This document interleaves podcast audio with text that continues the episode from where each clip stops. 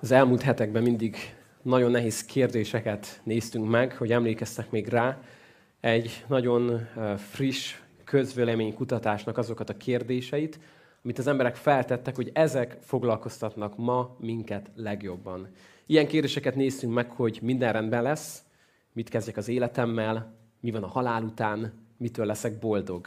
És az utolsó, amit láttok, ez már nem ezek között volt, hanem ezt én tettem be számomra a top csomagba, ami így szól, hogy elég vagyok.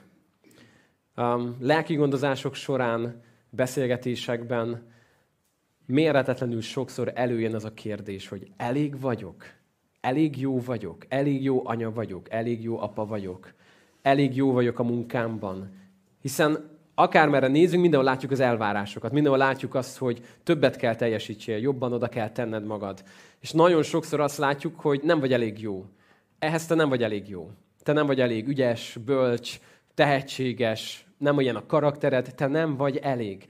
És nagyon sokszor, amikor az Istenre gondolunk, akkor feltesszük ezt a kérdést magunknak, hogy elég vagyok én az Istennek?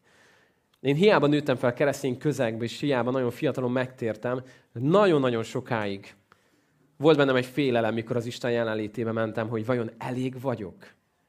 Vajon, vajon indulattal néz majd rám mérgesen? Csalódottan, hogy csalódott bennem, nem vagyok most elég jó neki? És ahogy emberekkel beszélgetem, rájöttem, hogy ezzel nem vagyok egyedül. Nagyon-nagyon-nagyon sokszor ez a kérdés felmerül, hogy vajon elég vagyok én, így, ahogy vagyok. Különösen, hogyha olyan közegben nőttél fel, ahol elmondták neked, hogy nem. Te nem vagy elég jó. Mindig csalódást okoztál. Már megint csalódást okoztál nekem. Tudtam, hogy ez neked nem fog sikerülni. Nem viszette semmire, hogy minden csak elrontasz. Ennyi lett volna a dolgod, és ezt se tudod megcsinálni. Beszélgettem most a héten egy fiúval, aki mikor elmondta, hogy hogyan nőtt fel, és hogy milyen mondatokat kapott az édesapjától. Egyszerűen annyira megrendült a szívem, ahogy, ahogy mesélte a történetét. Hiába volt már idősebb tőlem, láttam azt, hogy milyen mélyek ezek a sebek benne, mennyire fájdalmasak voltak, hogy ahonnan kellett volna bátorítást kapja, ahonnan azt a mondatot kellett volna kapja, hogy fiam, több van benned, ezt meg tudod csinálni, onnan mindig az a mondat érkezett, hogy nem viszette semmire, egy szerencsétlen vagy, egy rakás szerencsétlenség vagy. És megfigyeltem a gyerekeknél, hogy ahogyan nőnek fel, és valami új dolgot csinálnak, valamit, valamit teljesítenek, valami, valami dolog legyen az az első ugrás, az első lépcsőfok, vagy az első szép rajz, vagy az első ötös, mindig oda néznek, hogy apa, mit szólsz hozzá? Valamit csinál, mondjuk Elliot, nem tudom, amikor mondjuk először ugrott le a kanapéról, ezt tudjuk, hogy amire egy kisfiú felmászik, arról le fog ugrani, és először ugrott le, és rájött, hogy ezt ő meg tudja csinálni, amit, amit csak mindig nézett, hogy a nagytesók milyen ügyesen csinálnak. És miután rájött, hogy túlélte, és hogy ez fog menni még egyszer, megkeresett engem is, lát, az, apa, láttad? Láttad? És annyira ki van éhezve az ember arra, Különösen, hogy az édesapa visszajelezzen. És nagyon-nagyon mély sebeket kapunk akkor, mikor ez az édesapa rosszul jelez vissza, akkor, mikor ez az édesapa nincs, akkor, mikor ez az édesapa hiába van, nincs jelen. Azt mondják ma a szakértők, gyerekekkel foglalkozó, hogy az érzelmi bántalmazások között az első a gyerek bántalmazásnál az az elhanyagolás. Amikor még nem verted meg a gyereket, meg nem, nem raktad ki, nem zártad ki a húra, de amikor nem vagy jelen az életében, úgy néz ki, hogy létezik a gyerek, él és, és virul, de belül mélyen egy nagyon mély sebet kap, hogy nem kapja meg azt, amit kell. És valószínűleg egyikünk se származik tökéletes, hibátlan családból. Mindenhol voltak problémák is, és mindenhol kaptunk sebeket, és van egy hátizsák a hátunkon, amit hordozunk az életben. És ez nem oda visz, hogy most akkor okoljuk a szüleinket, mert jó eséllyel ő is egyszer egy olyan gyerek volt, aki ezt nem kapta meg. De szeretném, hogy tudnánk majd kicsit tovább menni, és megnézni, hogy mit mond erről a Biblia. Mit mond erről az Istennek a beszéde. Először hadd kezdjem egy igével. Azt mondja Mózes, amikor Isten megszólítja őt, hogy Mózes, én kiválasztottalak téged. Te vagy az ember a melóra. Te vagy az, akit kiválasztottam. Te fogsz visszamenni Egyiptomba, és rajtad keresztül ki fogom hozni a népemet onnan.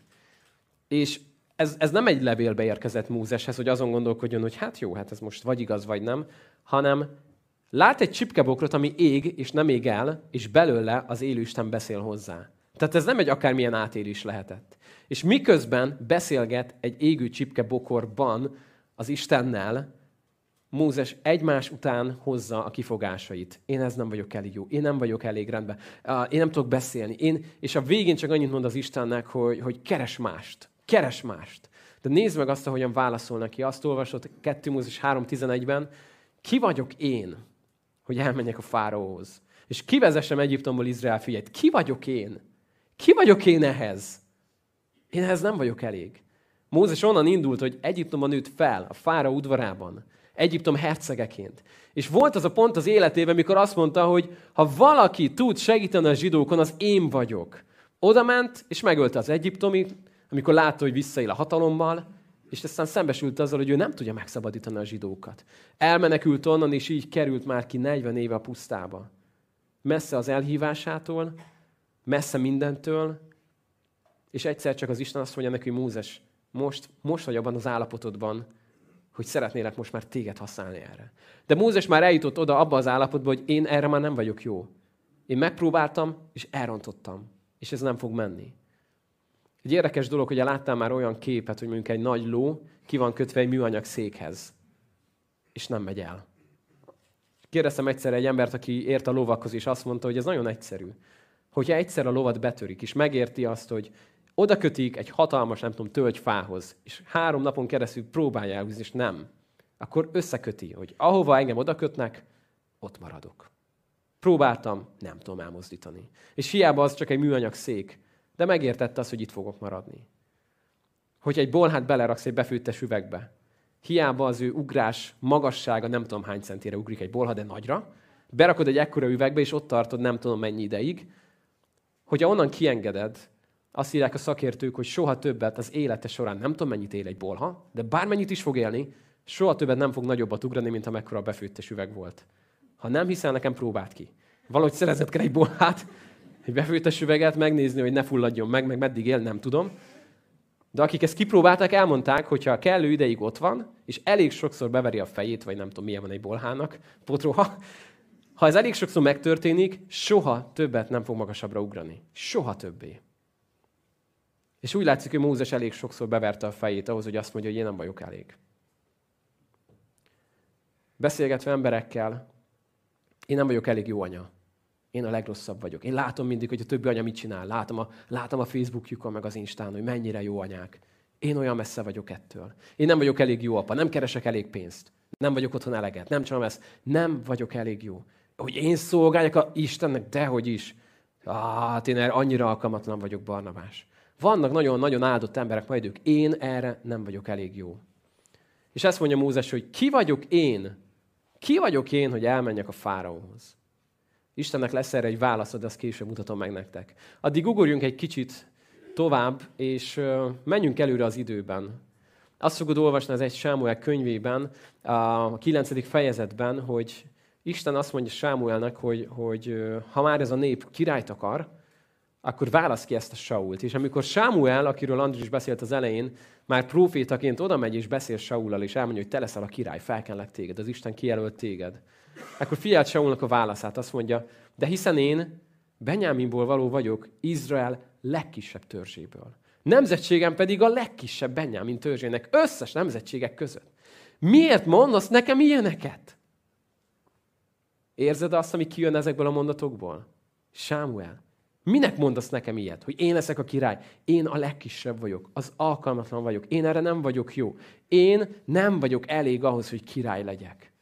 Ez a mentalitás volt Saulban, és kicsit később is ott lesz ez a mentalitás, még egyet ugrunk előre, remélem még tudtok követni, a 17. fejezetbe, amikor már ő a király, megvan a hatalmas páncélja, rengeteg katonája, és ott állnak, ők az egyik hegyen, a filiszteusok a másik hegyen, és közöttük van egy völgy, ahol majd megütköznek, és minden egyes nap azt olvasott, hogy a filiszteus, ez Góliát, pedig megjelent minden egyes reggel, és minden este, és így kiállt 40 napon át. 40 napon keresztül kiállt az a filiszteus, és gúnyolta a zsidókat, az ő istenüket, és 40 napon keresztül ott volt Saul, díszes öltözétben, az összes katonája, és ezt végighallgatták, és féltek, és remektek. És senki nem mert kiállni, és senki nem mert férfi lenni és katona lenni. És egy nagyon érdekes dolog. hogy a látod Saulnak a mentalitását, hogy én vagyok a legkisebb, Benjamin törzséből, én vagyok a legkisebb a nemzetség, én erre alkalmatlan vagyok. Úgy látszik, hogy ez tovább vitte ezt a mentalitást. És sikerült vele megfertőzni egy egész hadsereget. Mihez kicsik vagyunk. Mi nem fogjuk tudni legyőzni ezt a góliátot. Ez egy érdekes dolog, hogy a mentalitás az fertőz, a gondolkodásmód fertőz. Ezért nagyon fontos, hogy hogyan gondolkodol magadban. Mert azt tovább fogod adni a gyerekeidnek, az unokáidnak, a környezetednek, ahol dolgozol. Fertőz a gondolkodásmód. És úgy látszik, hogy Saul hiába volt király, ő nem királyként gondolkodott, hanem ugyanaz a kis gyáva emberként itt, hogy mihez kicsik vagyunk. Mi ezt nem tudjuk megoldani. Mit kezdjek? Hogy, mit kezdjünk ezzel a góliáttal? Nem tudunk vele mit kezdeni. Minden egyes reggel és minden egyes este végighallgatták a monológiát, csöndben ültek és hallgatták. És valószínűleg tudsz ezt kapcsolódni, mert megvannak a saját góliátjaink, akik reggel felkeltenek téged, és az első gondolataid közé tartoznak. Akik nem hagynak téged este elaludni. Hogyha nem, nem nagyon tudsz este aludni, azt mondják, hogy két dolog történhet. Vagy valami miatt nem tudsz aludni, amit éppen emésztesz, mert olyat ettél, vagy valami miatt, ami téged emészt. És amikor ez van, hogy hallod ezt este, jönnek a gondolatok, jönnek a, a kihívások, az akadályok, a félelmek, az életnek a gondjai, ezzel alszol el, és ezzel kelsz reggel, és már lehet, hogy több mint 40 napja. És azon benned, hogy mit tudnék én ezzel kezdeni. Én nem vagyok elég ahhoz, hogy ez a helyzet helyre jön. Én nem tudom ezt megoldani. Én ez kicsi vagyok. És ekkor jutunk el az 1 Sámuel 17-nek egy nagyon-nagyon-nagyon fontos részéhez. Megérkezik Dávid. Ő ekkor még csak egy kicsiny fiú volt, nem is küldték még el a csatába, csak a három nagy testvére ment, a legidősebbek mentek el az ütközetbe, és az apukája elküldi őt, hogy menjél el, és akkor vigyél nekik ugye ennivalót, látogass meg őket. És azt olvasott, hogy Dávid megérkezik, és elkezdett kérdezősködni. És oda megy hozzá a nagy testvér, a nagy testvér, tudod, a legnagyobb, amikor látja, hogy megjött a kis suhanc, és azt mondja neki, minek jöttél te ide? És kire bíztad azt a néhány juvat a pusztában? Tudom ám, hogy szeretsz hősködni. Mindig valami rosszban töröd a fejed. Csatát akarsz látni, azért jöttél ide. Ez egy kis, kis pillanatkép abból, hogy milyen gyerekkora volt Dávidnak. Meggyőződésem, hogy nem itt egyedül beszélt vele így a testvére. Minek jöttél te ide? Mindig rosszban töröd a fejed. Megint hősködni akarsz, mi? Csak csatát akarsz látni, azért jöttél ide. És amúgy is azt a kis néhány jót, akit rád mertek bízni, azt meg kire hagytad, azt a kis jelentéktelen feladatot, amit van. Érzed ezt a mentalitást belőle? Lehet, hogy így nőttél fel, hogy így beszéltél valakihez, vagy hozzád beszéltek így. De ezzel nagyon meg tud bélyegezni egy embert. Dávidnak azért megvolt a magához való esze. Tudod, mit válaszolt? Azt mondta, hogy nyugi, én csak, én csak beszélgetek. Én csak beszélgetek az emberekkel. Mi rossz származhat abból? Mi rossz származhat abból, hogyha beszélgetsz emberekkel? Minden. Dávid folytatja ezt, és kérdezősködik tovább az emberek felől, hogy mi van már? Miért nem áll ki senki ellene? És ki ez a körülmetéletlen kis filiszteus, ez a nagyra nőtt pólyás baba, aki így meri ócsárolni az Istenünket? Mit képzel ez magáról? És ti mit képzeltek magatokról, hogy ezt 40 napja hagyjátok? És így elképzelem, hogy az összes harcedzett férfi, jó, jó, menjél már most, hagyjál minket békén, nem, nem beszélgetünk gyerekekkel. És ez az egész Saulnak a fülébe jutott.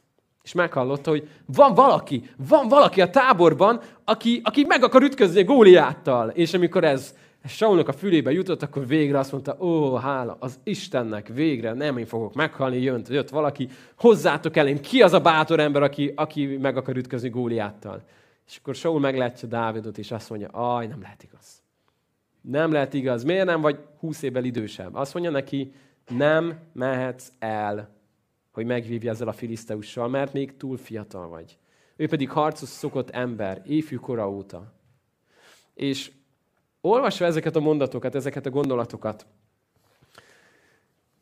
úgy látszik, hogy Dávid eljutott a, a határhoz. Ő megpróbálta, de eljött az a pillanat, hogy beleütközött a végső falba, hiszen minden zsidó ember királya azt mondja neki, hogy nem mehetsz.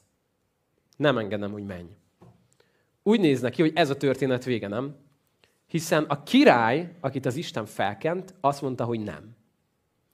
Na most van itt egy örömhír. Az egyik legnagyobb örömhír a történetben az, hogy Dávidnak az utolsó, az utolsó legmagasabb tekintély az nem a király volt.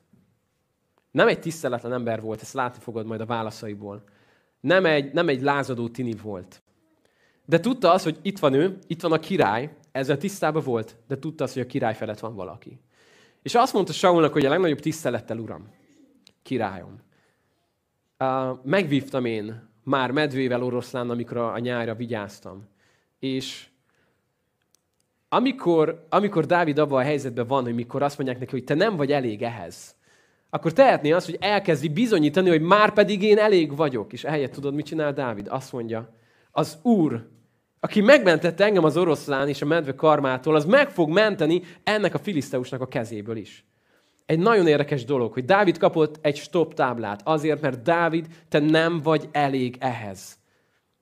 És ő nem emberileg reagál, hogy én nem vagyok elég, igen? És neked mi a mentséget, hogy 40 napja hallgatod ezt a senki házit? És miért ne lennék én elég? Nem, nem megy bele ebbe az utcába. Nem magát bizonygatja, hanem azt mondja, hogy az Úr, aki megmentett engem eddig, az meg fog menteni most is. És Dávid egy nagyon fontos dolgot felismer. Azt, hogy lehet, hogy még nem ölt óriást. Nincs benne gyakorlata. De az Isten őt felkészítette. És ez egy érdekes dolog, hogy néha Isten úgy készít fel téged eseményekre, hogy nem is sejted, hogy éppen egy felkészítésbe vagy. Hogy most benne vagy egy olyan élethelyzetben, amit talán nem értesz. De nem tudod, hogy ez fog téged felkészíteni arra a következő részre az életedben, ami most jön. Mert lehet, hogy azt mondanád, hogy mi a medvének a góliáthoz, nem sok minden. De amit Dávidot megtanult, akkor rájött arra, hogy ha Isten szemben állt a medvével, akkor a medve meghalt. Ha Isten szemben állt az oroszlánnal, az oroszlán meghalt. Jönnek a változók, de van egy fix pont az életébe az Isten. És azt mondja, most kicseréltem ezt Góliátra, de a fix pont az fix maradt.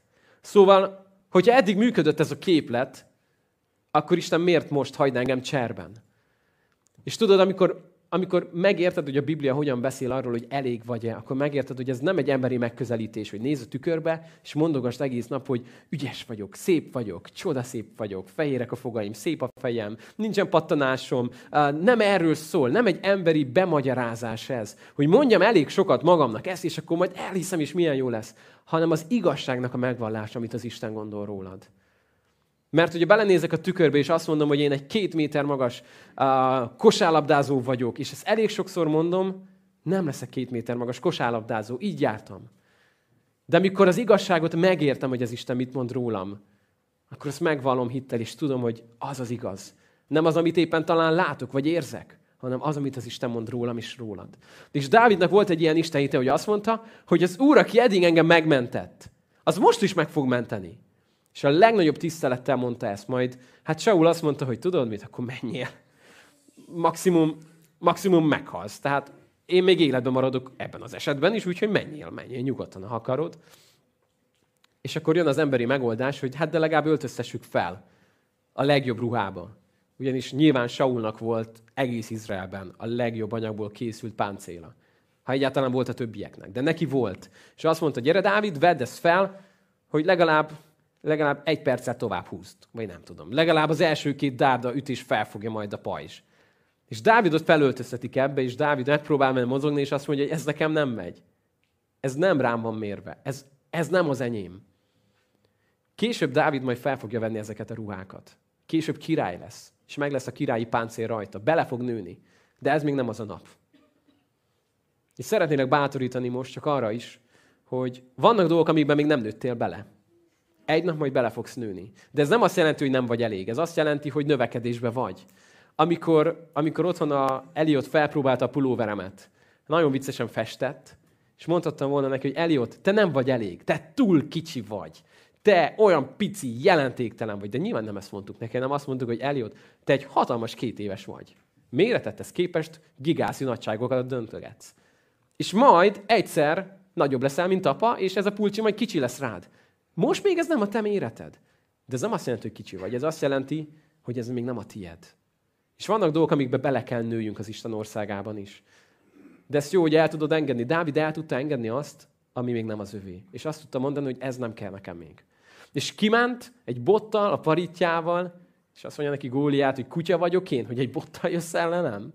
Megörül, hogy ez egy egyszerű nap lesz, végre valamit csinálhat, és ismered a történetet, nem sokára egy Góliát oda lesz, és az óriások kidőlnek aznap. Nagy győzelem lesz az Isten országának aznap, és mindenki meglátja, hogy van Isten Izraelben. De Dávid nem azért megy oda, hogy valamit bizonyítson magáról. Ő azért megy oda, mert azt mondja Góliátnak, hogy hogyan merészelted te az én Istenemet úcsárolni. És én nem karddal és pajzsal jövök ellened, hanem az én Istenem nevébe, aki még ma a kezembe fog téged adni. Szóval, amikor felteszed a kérdést, hogy elég vagy-e, akkor nagyon sok olyan élethelyzetbe találhatod magad, ahova egyszerűen a válasz az, hogy nem. Önmagadban nem lennél elég semmire. De Dávid megtanult valamit, hogy ő nem tud legyőzni egy óriást. De azt mondta, de az Úr jön velem. És én az Úrnak a nevébe megyek, aki eddig megmentett, úgyhogy ezt most is meg fogja tenni velem. Emlékeztek Mózesnek a kérdésére? Mit kérdezett az Úrtól? Azt mondta, hogy hogyan mehetnék én? Ki vagyok én? Ki vagyok én, hogy a fáraóhoz menjek? Ki vagyok én, hogy oda menjek? És Istennek a válasza nem az volt, hogy Mózes, te egy csodálatos ember vagy. Mózes, öt könyvet fogsz írni a Bibliába. Mózes könyvének fogják hívni. Mózes, érted? Mózes, te éltél Egyiptomba, te vagy a megfelelő ember. Nem ezt mondta az Isten neki. Tudod, mi volt a válasz, amikor Mózes azt kérdezte, hogy de ki vagyok én? Az Isten úgy válaszolt neki, az Isten ezt mondta, bizony, én veled leszek. Nem is arra válaszolt, nem? Azt kérdezi Mózes, ki vagyok én, hogy menjek oda? Az Isten azt mondja, veled leszek. Látod Istennek a válaszát? Nem azt mondja Mózesnek, hogy Mózes, szedd össze magad, te vagy a legjobb ember a világon. Hanem azt mondja Mózes, én leszek veled. Én leszek veled. Én leszek a te száddal. Én fogom megadni neked, hogy mit kell mondjál. Én adom meg neked mindent. Én leszek ott veled. Az én nevemben mész oda. Érted azt, hogy én leszek veled? És Mózes ebből valamit megtanult. Mert kicsivel később, mikor már vezeti a népet, és nagyon elege van neki is a népből, meg Istennek is a népből, és, és már annyira, annyira küszöbön van az, hogy akkor most, most menjünk egyáltalán tovább, most Isten jön velünk, vagy nem jön, vagy elhagy minket. És azt kérdezi tőle az Isten, hogy Mózes megnyugtat téged, hogy az én arcom veletek megy. És mit mond neki Mózes? Uram, hogyha te nem jössz velünk, akkor ne is vigyél minket sehova. Akkor maradjunk itt, és halljunk meg. Ha te nem jössz velünk, akkor ne vigyél minket sehova. Mert megtanulta azt, hogy az ő erejének a kulcsa az, hogy az Isten vele van. Megtanulta azt, hogy a, a létének az eleme az az Istennek a jelenléte. Hogy ő önmagában erre nem elég. Ő megtapasztalta, hogy mire elég a saját ereje. Nem sok mindenre.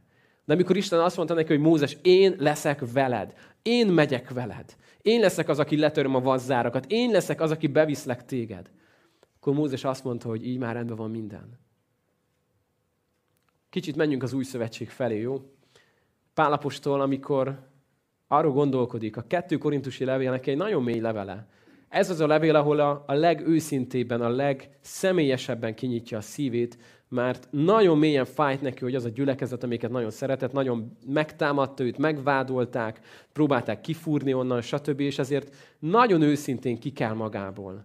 És és megmutatja a gyengeségeit, megmutatja azt, hogy mennyi fájdalma van, mennyi mindent kell elszenvedjen, és egy nagyon érdekes dolgot mond, egy nagyon mély tanulságot. Azt mondja, hogy azt mondta neki az Úr, hogy elég néked az én kegyelmem, mert az én erőm erőtlenség által ér célhoz. Beszél a sok üldöztetésről, a sok nyomorúságról, ami éri. És azt mondja, kértem az Urat, hogy vegye el ezt tőlem háromszor, is nem tette, és akkor megértette azt, hogy elég néked az én erőm, az én kegyelmem, mert az én erőm erőtlenség által ér célhoz. És azzal fejezi majd ezt a fejezetet, hogy amikor erőtlen vagyok, akkor vagyok erős.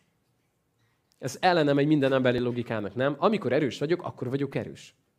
Tehát hogy lehet ilyet mondani, amikor erőtlen vagyok, akkor vagyok erős?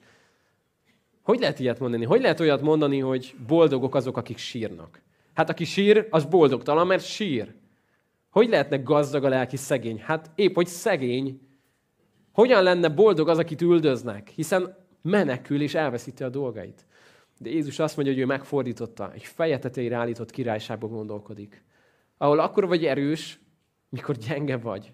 Akkor vagy nagy, amikor kicsiny lettél. Amikor kicsivé leszel, akkor tud az Isten nagyjá lenni benned.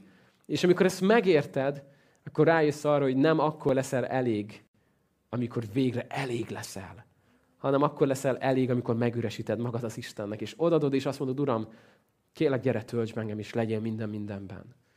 hogy ezt nem érted meg, ha nem érted meg, hogy mit jelent elégnek lenne az Istenben, akkor megígérem neked, hogy nagyon hamar eleged lesz mindenből.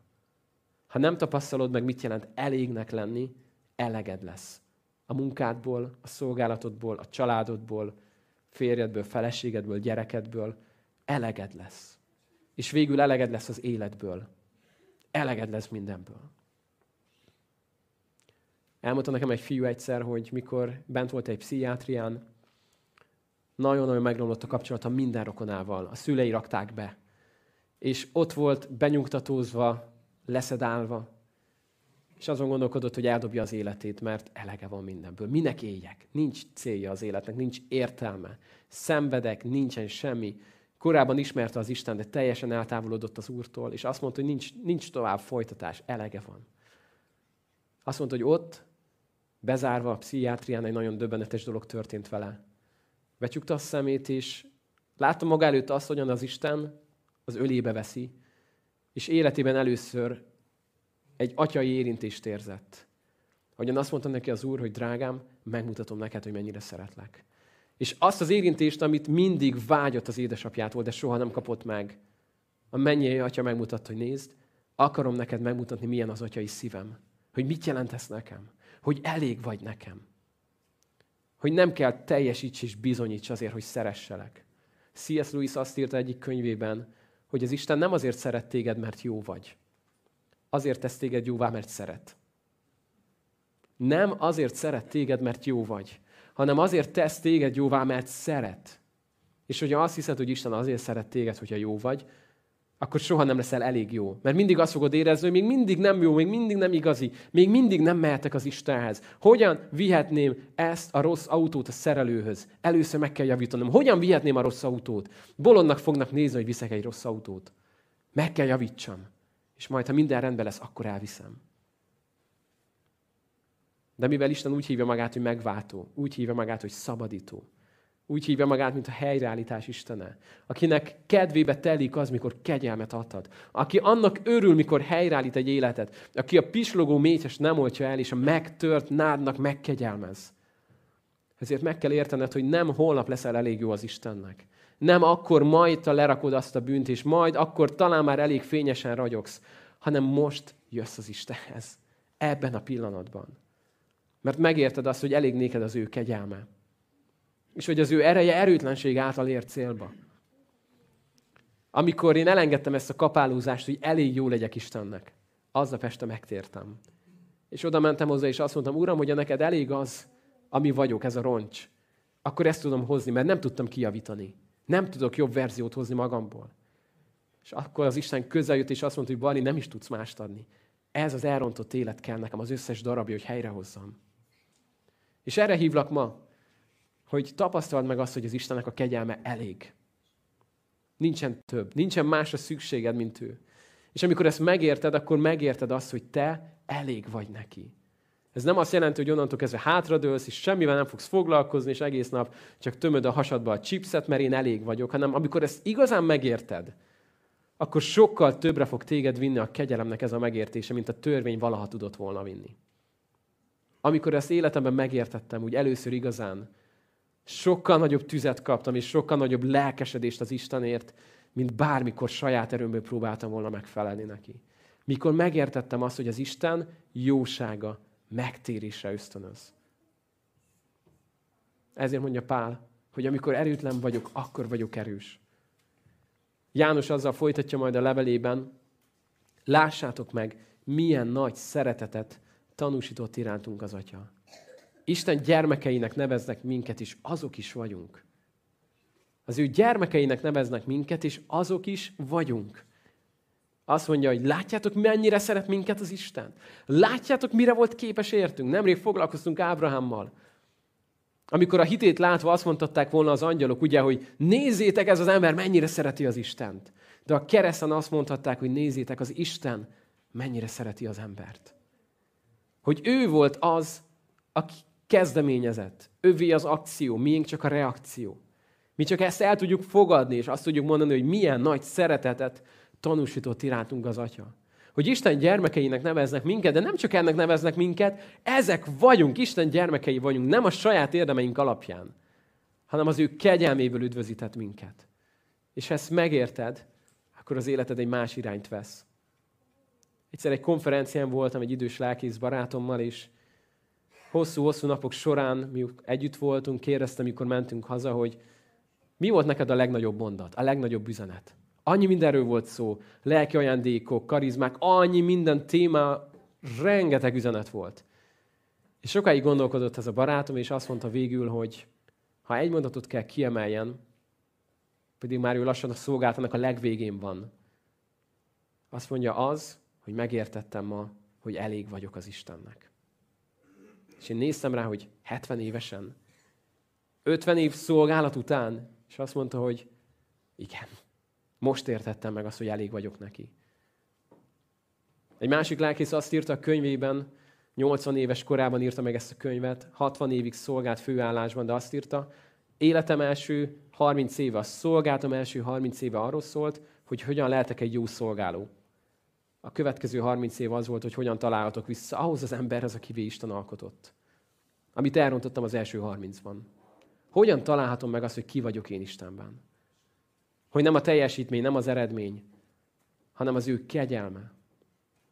És tudod, amikor ezt megérted, hogy elég vagyok az Istennek. Ez nem egy lustaságot fog benned eredményezni, hanem a legnagyobb tüzet, hogy azt mondod, hogy Uram, hát ha ez így van, akkor én mindent is akarok tenni, amit csak tudok, amit csak mindent odadok neked, és érted akarom élni ezt az életet. És már nem azért, hogy meggyőzelek téged, hogy elég vagyok, hanem azért, mert amit te tettél a kereszten, az elég volt értem. És mielőtt imádkoznánk, szeretnék olvasni nektek egy igét, ami mostában nekem nagyon, nagyon sokat jelentett Ezékielnek a könyvéből. Egy, egy olyan történet, egy nagyon erőteljes profétai üzenet, ami talán ritkán veszük elő ezeket a kis uh, profétai könyveket, de nagyon mélyen az Isten a szívét kitárja benne Izraelnek. A 16. fejezetben Ezékiel arról beszél, ahogyan Isten szívét megnyitja, hogy mit él át akkor, amikor látja az ő népét, Izraelt. Látja, hogy mennyire szereti ezt a népet, és mennyire meg akarja őket áldani. És látja azt, hogy újra és újra és újra ez a nép elárulja őt, és rohannak a Baálhoz, rohannak a más istenekhez, bálványokat imádnak, és úgy tűnik, hogy az Isten nagyon mélyen kinyitja a szívét, és azt elmondja nekünk, hogy mit érez ilyenkor, de hadd olvassak fel ebből egy néhány mondatot nektek. Embernek fia, add tudtára Jeruzsálemnek utálatos dolgait, és ezt mond. Így szól az én uram az Úr Jeruzsálemhez. Származásod és születésed Kánán földjéről való. Atyád Emóri, anyád pedig Hettita. Ilyen volt a te születésed. Azon a napon, melyen megszülettél, nem vágták el köldög zsinórodat. Nem mostak meg téged vízzel, hogy tiszta legyél.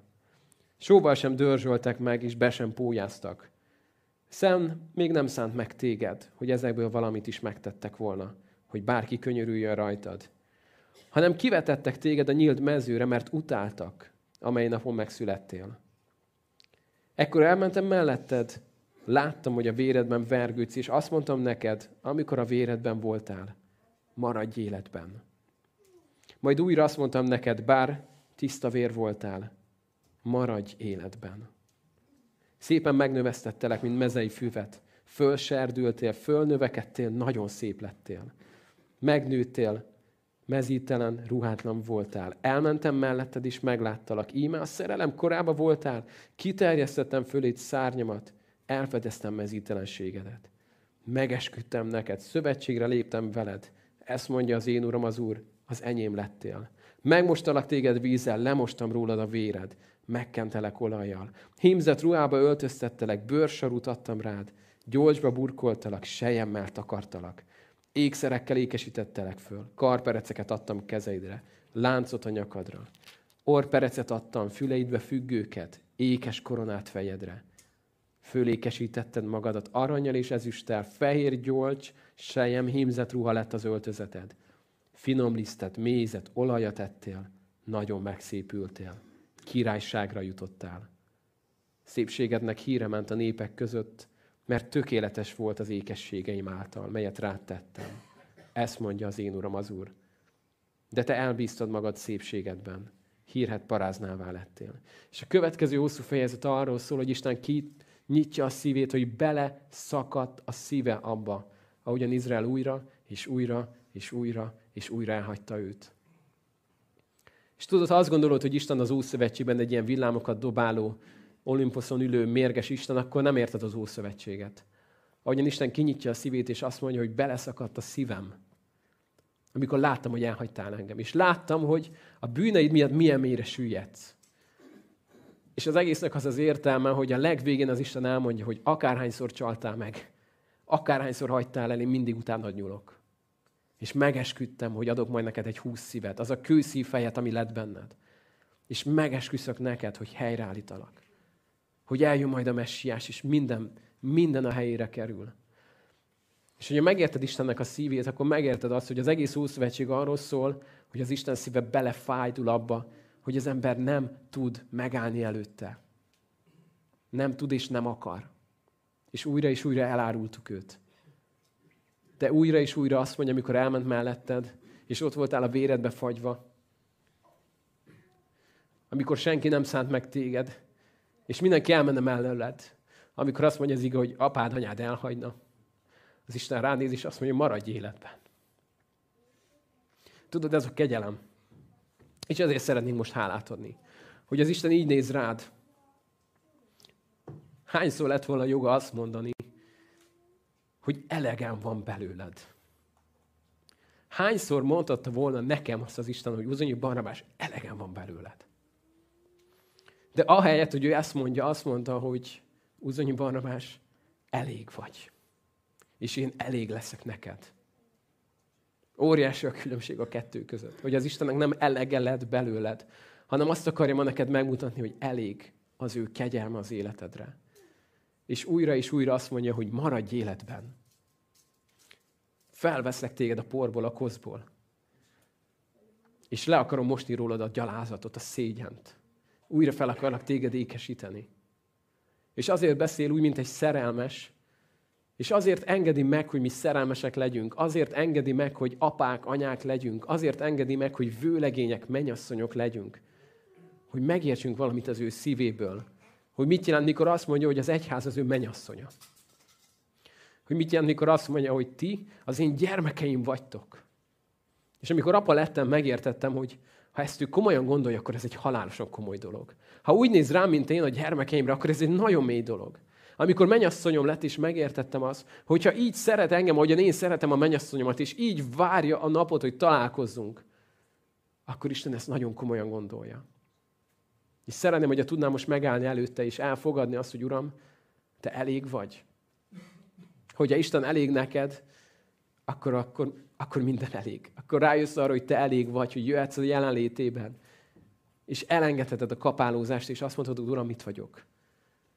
Azt írta Spurgeon, hogy az Isten annyira szeret téged, hogy elfogad téged úgy, ahogy vagy. És annyira szeret téged, hogy nem fog téged úgy hagyni, ahogy vagy, hanem felemel a porból, lemos téged, helyreállít. De az egész úgy indul, hogy azt mondod, Uram, itt vagyok, ennyit tudok neked hozni, semmi mást. Tegnap egy konferencián szolgáltam, és nagyon sok fiatal volt ott.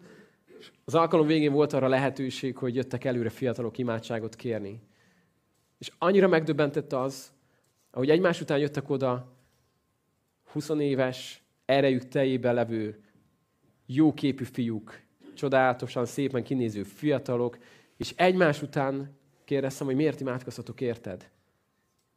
És hatalmas, kigyúrt, izmos fiú mondja nekem egymás után, a sokadik, kérlek, imádkozz azért, hogy, hogy Isten vegye el tőlem azt a kisebbségérzetet, amin van. Mert meg vagyok győződve, hogy nem vagyok elég jó. Aztán jön a következő lány, aki csodálatosan énekelt és szólózott, és pont azt hiszem, hogy milyen szép hangja van, és azt mondja, miért imádkozhatok érted?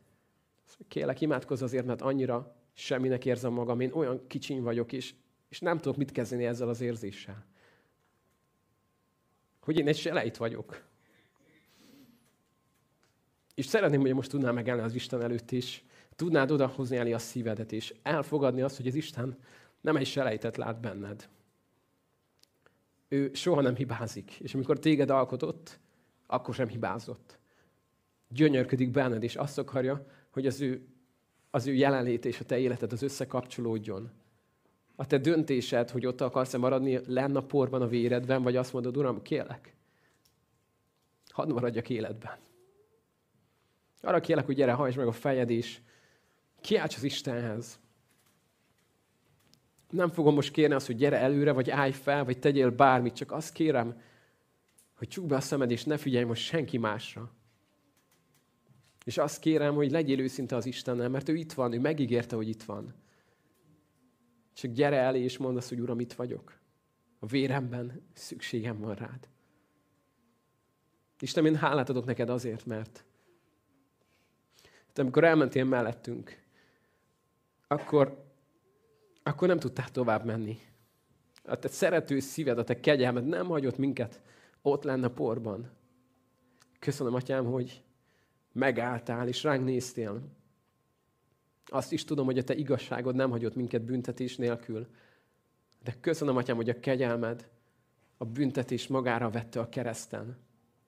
Köszönöm, hogy a teljes igazság és a teljes kegyelem eljött Jézusban. Isten, imádkozok most azokért, akik, akik érzik azt, hogy ez az ő napjuk, hogy te most megszólítottad őket. Imádkozok, Uram, azért. Akár otthon ülnek a képernyőn, akár itt, Uram, hogy tudják megtenni azt az egyszerű lépést, de a életük legfontosabb lépését, hogy az életüket neked adják. Köszönöm, Atyám, hogy Te mindenre elég vagy. Köszönöm, Atyám, hogy elég a Te kegyelmed. Köszönöm, Atyám, hogy Te megígérted azt, hogy Te velünk leszel. És hogyha azt kérdeznénk, hogy ki vagyok én, hogy elküldjél és használj, ki vagyok én? A legkisebbek között, a legkisebb törzsből, a legalkalmatlanabb. Köszönöm, Atyám, a Te válaszodat, amikor elmondod, hogy én veled leszek. Szeretnénk, Uram, ezt most tenni, és odani neked a szívünket. Más nem tudunk, Uram, adni, de ez az egy érték neked, a megtört szív. És Uram, nem tudom, hogy miért, de valamiért te szeretsz a megtört szívnél ott lenni. Hiába vagy ott a nagy dicsőségedben a mennyben. Amikor látsz egy megtört szívet, annak nem tudsz ellenállni. Így jövünk, Uram, most eléd, és kérem, Atyám, hogy cselekedj a szívekben úgy, ahogy a negyedül te tudsz. Jézus nevében. Amen.